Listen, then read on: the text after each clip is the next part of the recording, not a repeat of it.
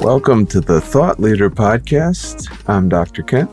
And I'm Randy Baker. And today we're going to travel all the way to my hometown, Melbourne, Australia, where we're going to talk to one of the most amazing ladies we've ever had as a guest. We're also going to bump around in, I don't know, Norway, the UK, a bunch of other places. Yeah, and Gertruda Matshe. I'm never going to pronounce that proper, but what an amazing woman. She's bounced around all over the place. She's got an amazing story about a Norwegian person she met. Yeah, put a box of tissues on your desk. You may need them. Yeah, she talks about growing up in a segregated society. She talks about human nature, kindness, storytelling, family, love. It's all in here. So uh, let's go and listen to our interview with Gertrude Matshe.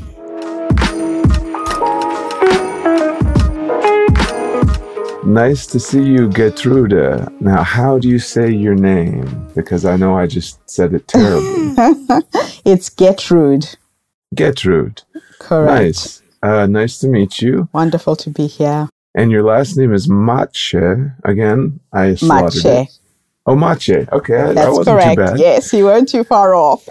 So, and you're calling us from a completely different season, different time, different land. We love kind of just teleporting ourselves around the world. So it's lovely to talk with you today. And I think you're you. speaking to us from Randy's hometown. I am indeed Melbourne, Australia. Yes, before we started the interview, uh, Gertrude and myself had a, a small conversation about Melbourne and lockdowns, and she's stuck in Melbourne because Melbourne's on lockdown, and so is New Zealand, so she can't even go home. That's true. But I'm not complaining. Just enjoying being in the moment. I love that. So if you were to describe your entire life in three words, which ones would you use? Exhilarating, adventurous, purposeful. I love that. And the the exhilarating in particular, I'm really curious about that one. So how has exhilarating sort of punctuated your life and work? Well, I have had a life that plays out like a roller coaster ride with a lot of ups and downs, emotional, physical, living in multiple countries. And the world is a playing field. And I choose to play as much as I can and see the world. I've been to 54 countries. I don't know how many villages, cities, towns in between. And if you go back to the early days, how many places did you visit as a very, very young woman and a kid? So what what was your traveling practice when you were super young? My father got a scholarship in 1967, the year that I was born, to study in London. So we lived in Clapham Common in London from the age of three until I was six. That was my first out of Africa experience, and I think that's where I got the wonder bug. I then went back to Rhodesia at the time, went to school, and when I graduated from high school, decided to go to London, back to London to study.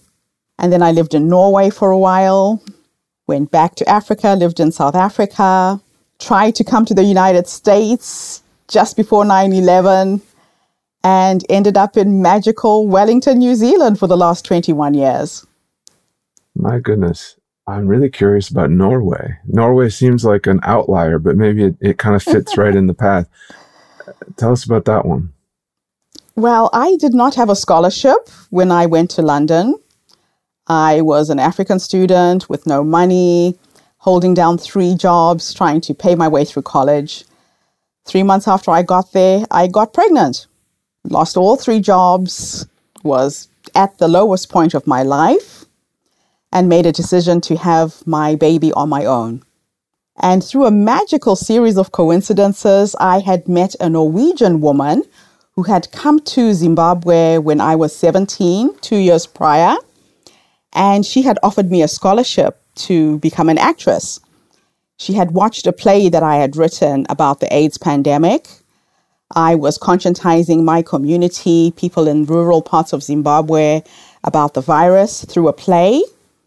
And she offered me a scholarship, and I couldn't take the scholarship at the time because I was the breadwinner for my family.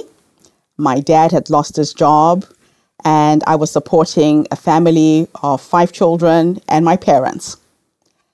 But she gave me a business card, which I found two years later in my purse when I was destitute, down and out in London. And this amazing woman bought me an air ticket to go to Norway. And I was recruited to act in a musical production about Nelson Mandela and toured the whole of Europe with this play. I went to Denmark and Sweden and Switzerland, and I was pregnant and having fun. So that is my Norwegian story. I'm still very connected to her. She's like my Norwegian mother. Wow. She actually officiated my second wedding in 2019 in Poland wow. when I got married in Poland. What's beautiful about that is that I've experienced some of this, and I know Randy has. In other countries, I've always been welcomed if I had an open mind, if I had an open heart, and if I maybe lied a little bit about who I was. uh, I had to say I was Canadian and Swedish in some places. We can get into that some other time. But, but the amazing thing is that when you tell your own story and you're honest and human and open and I guess loving towards others, um, you can you, you often find that they do help you, and they have in my life for sure. So is that why you are so devoted to story and to the journeys of other women, or, how did you start this this uh, newest venture? My grandmother was a storyteller. She used to say that every single person you meet is a door into another world. And if you take time to find out who they are, there's magical things that can happen.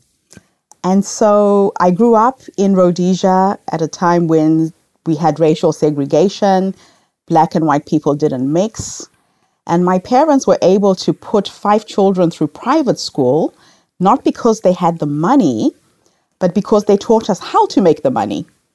So from the age of six, I was taught to knit and crochet and sew, and we would go into all of the white neighborhoods to sell our wares. We experienced racism like you cannot believe. People would open up their gates and let the dogs out on us.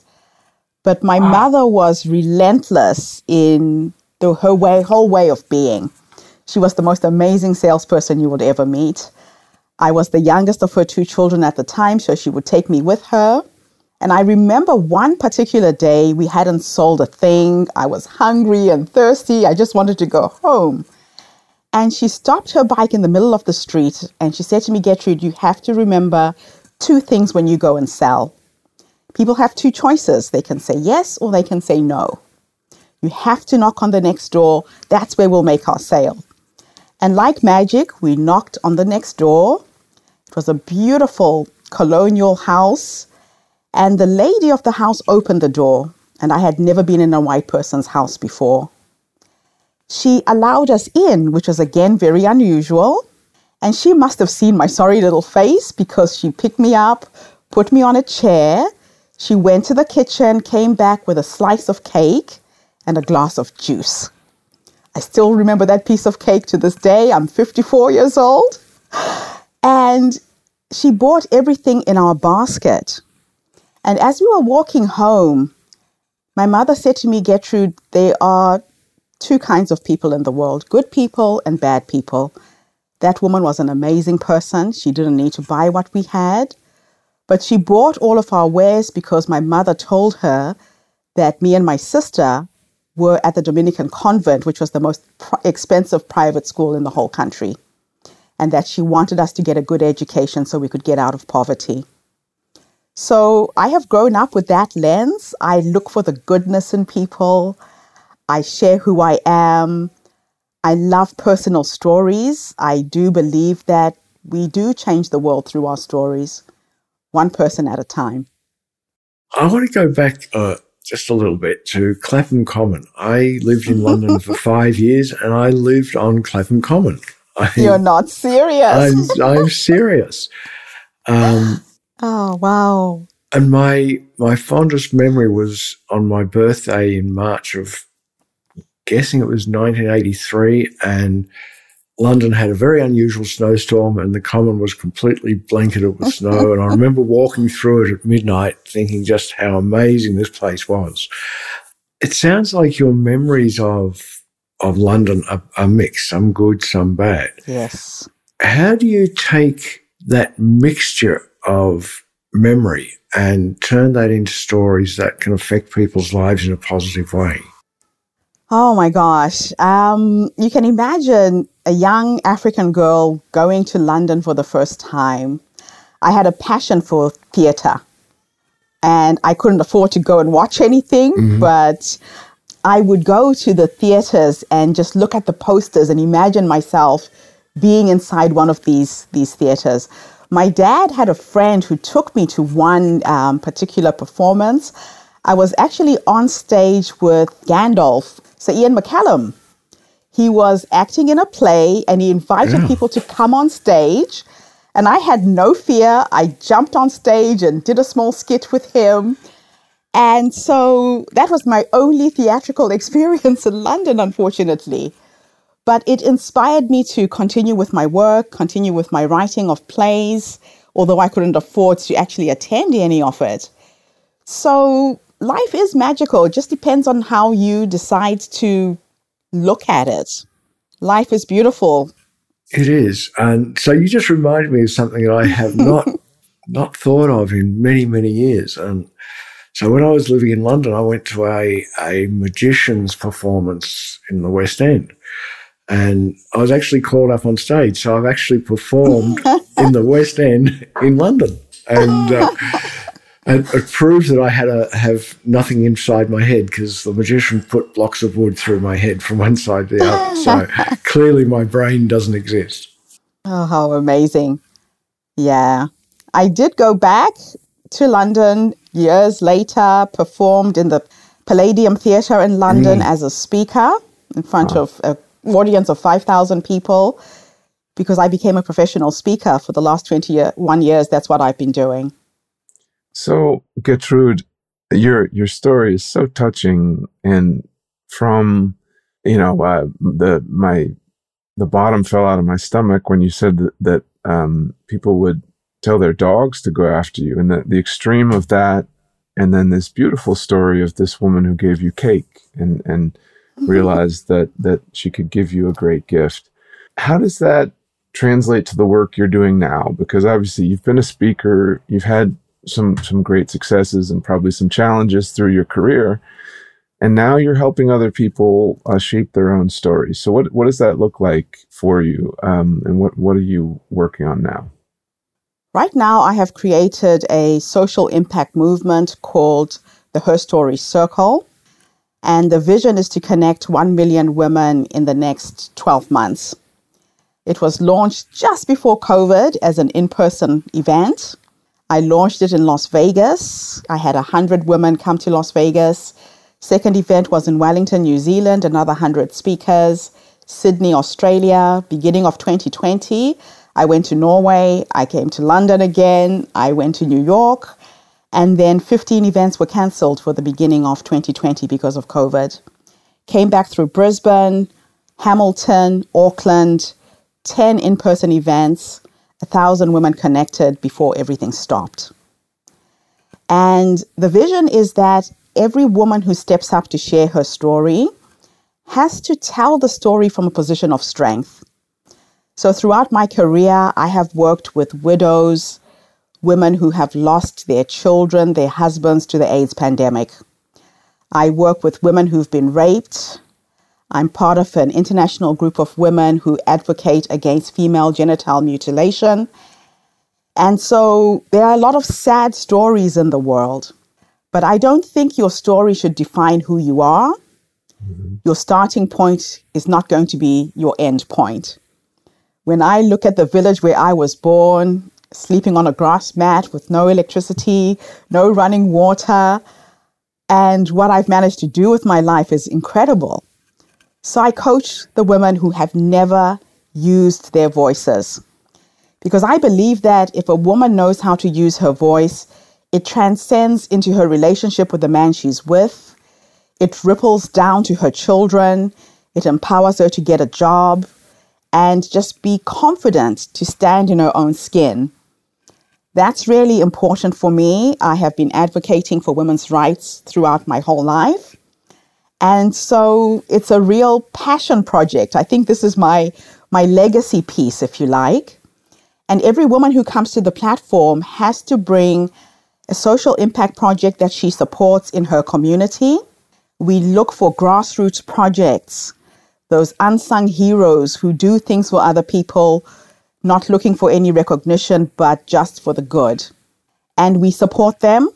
So I curate all of the stories into a series of books. Every woman is published in an anthology with nine other women. So there's 10 women in every volume. And that's how we raise the money for social impact. We seed grassroots projects, women's cooperatives. I have helped thousands of women get out of poverty with very small amounts of money. And children, again, are my passion, making sure that children have a good education. And now with COVID, we've extended it to the elderly, the homeless, and the disabled as well. So, presumably, you've taken your live events online um, Yes. during COVID, and so it's the movement is still moving forward, just in a different format. Last year was an interesting year. In March, I lost my mother in law in Poland. She died on the 29th of March. Three weeks later, my mother died Oh, in sorry. Zimbabwe. And the very daughter who's just had a baby had a miscarriage.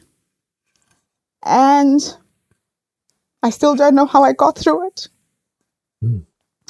And this little baby that I have been holding for the last six weeks has come to heal a very broken heart hmm. because I had just lost my dad less than a year before. And so I had to stop, reframe, and grieve. I then had a very strange dream in November. And in this dream, I was brushing my teeth in the morning. I spat into the sink and I looked up into the mirror, and the person looking back at me wasn't me, but my mother. Now, I looked like a duplicate copy of my mom. And in this dream, she was laughing. She was healthy. She was well. And she said to me, You see, baby, you see what I did? I made you look like me so that you remember I haven't gone anywhere. I am with you. I am in you. But you need to get up because if you're six feet above the ground, your job is not done. And I snapped out of a state of depression in November. I put my platform online in December and had the first successful online event for 11 straight days. We were online for eight hours a day, 11 countries, 15 speakers every single day. Then we took it a step further in March for International Women's Month. We did a 31 day marathon.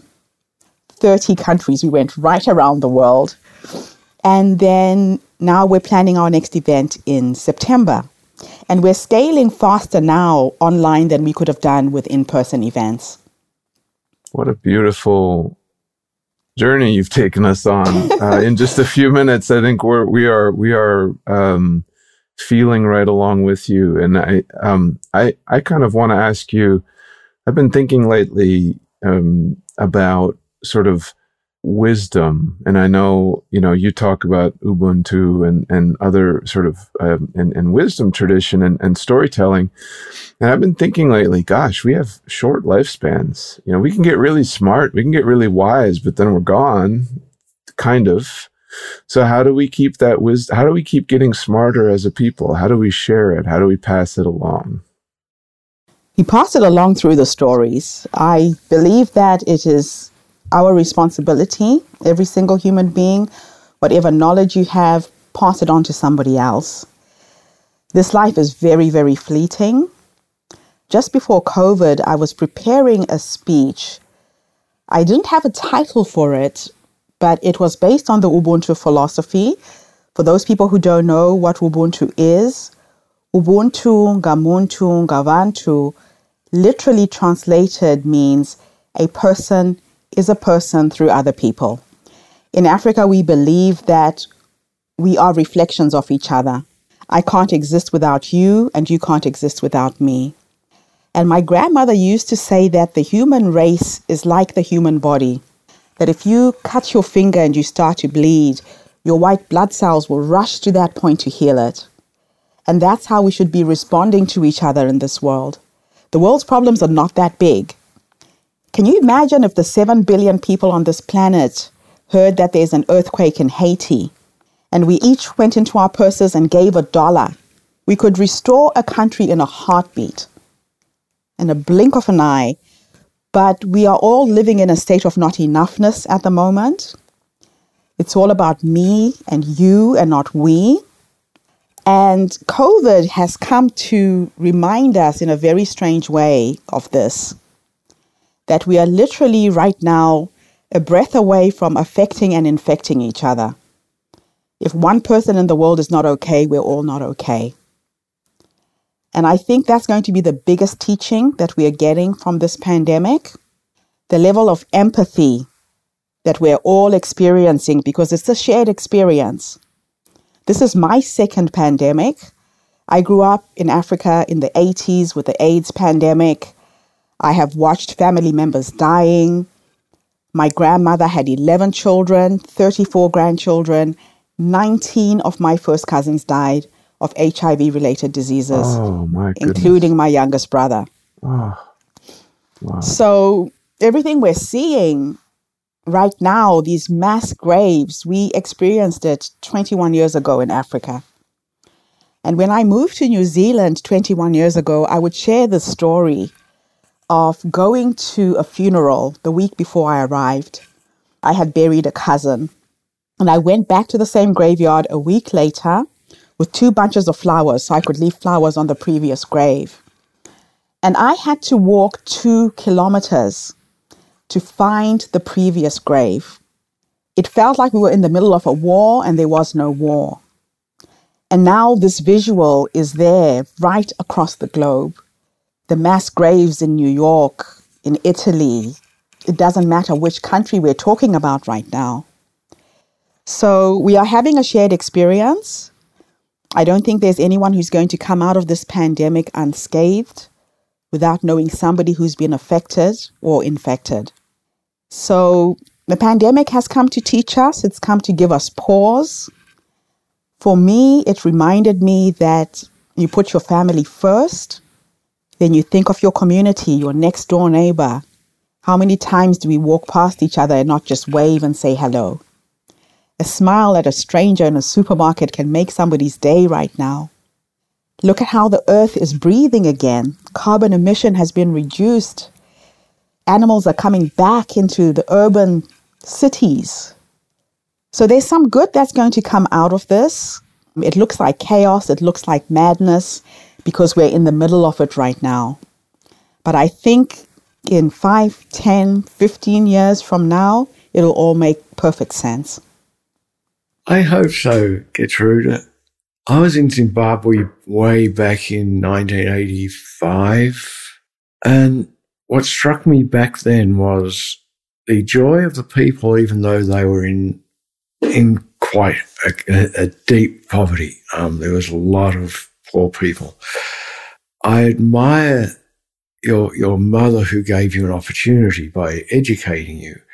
And more, I admire what you have done since then to stand up and be that voice, be that powerful woman out there, really making waves in the world, doing something positive and not just playing around the edges. That's incredibly uh, powerful and incredibly a, really good legacy that your mother passed to you that you're now sharing with the world.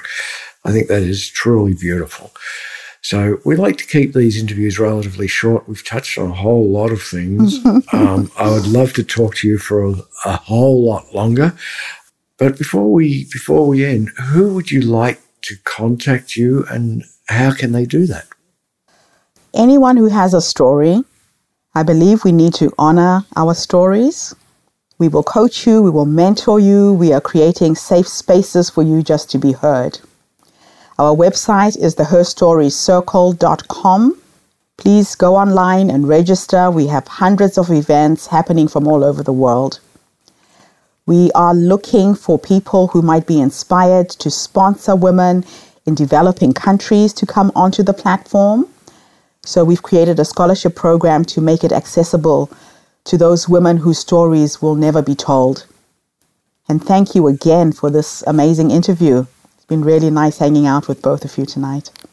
It's been very inspiring. Thank you so much, Gertrude. I think the um, there are many indelible images you've left with us, and um, those stories will hopefully live on through the few people who are listening. Uh, that's the beautiful thing about what you're doing. Thank you. Take care. Thank you for talking with us. Thank you so much.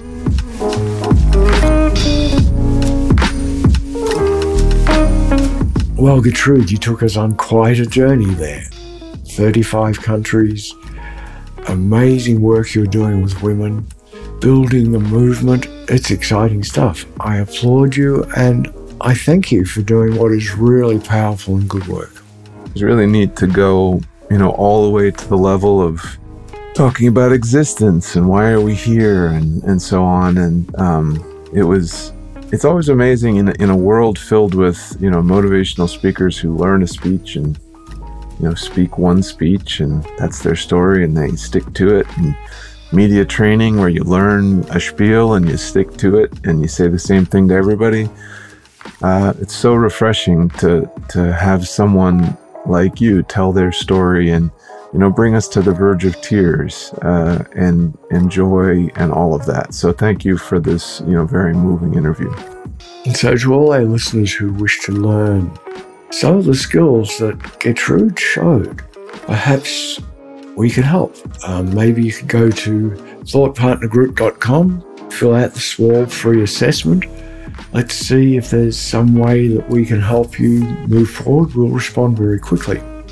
You can also go a little bit wacky and stand on your head while juggling grapefruits. Uh, follow that instruction very carefully.